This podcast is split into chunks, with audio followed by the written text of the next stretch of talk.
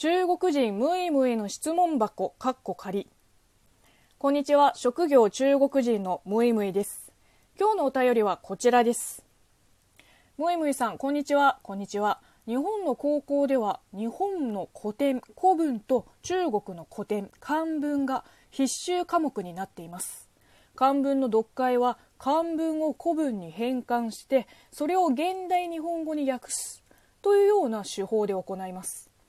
これを中国側の視点で見ると自国語の古文を外国語の古文に変換してそれを現代外国語に翻訳して理解するという技術をどういうわけか外国の行政機関である文部科学省が重要視しておりそのため外国の高校生が自国古典を翻訳する勉強をしている。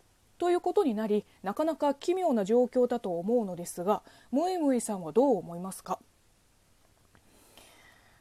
はい。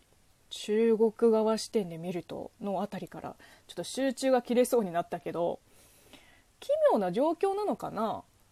割と歴史を踏襲したものだと思うけどね。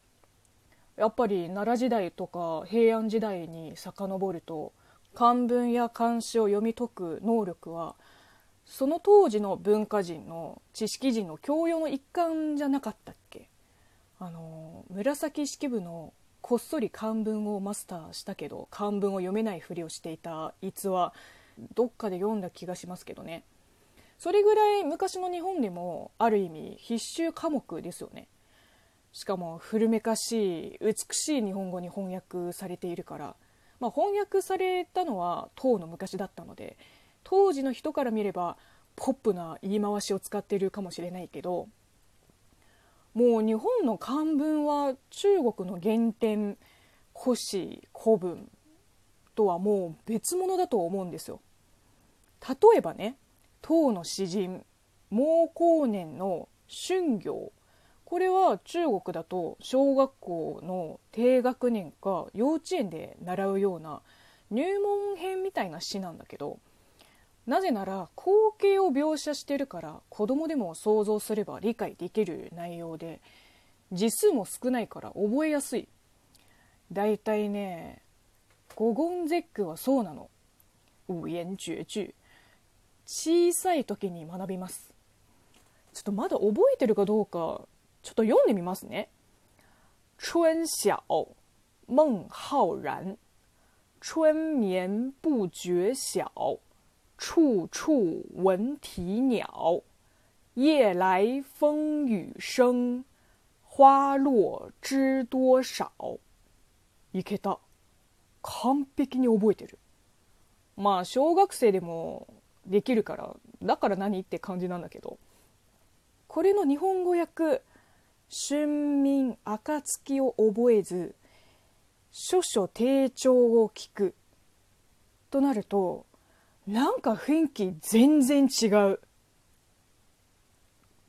でね中国の国語教育でも特に中学高校の国語の授業で古文を現代文に翻訳して勉強しますよ。あの専用のノートに原文を産行飛ばしで全部書き写して生僻字日本で言うと難読漢字のピン印を振ってで単語単語の意味をこう書いて最後は現代語の訳文を書く。っていう方法で勉強してました。うん。そうだね。国語って基本古典と現代文の2種類で古典は古文と詩。で現代文は翻訳した外国文学も習いますけどね。シェイクスピア劇の抜粋とかソネットもあった気がするけど。あとはあの川端康成とか夏目漱石とか大江健三郎あたりの文豪とその作品も文学常識の出題範囲内だからなんか日本読みより中国語読みの方が馴染んでるかもね。あとはあれあの蟹光線割とよく出る。これを日本側視点に置き換えると同じことになっちゃわない？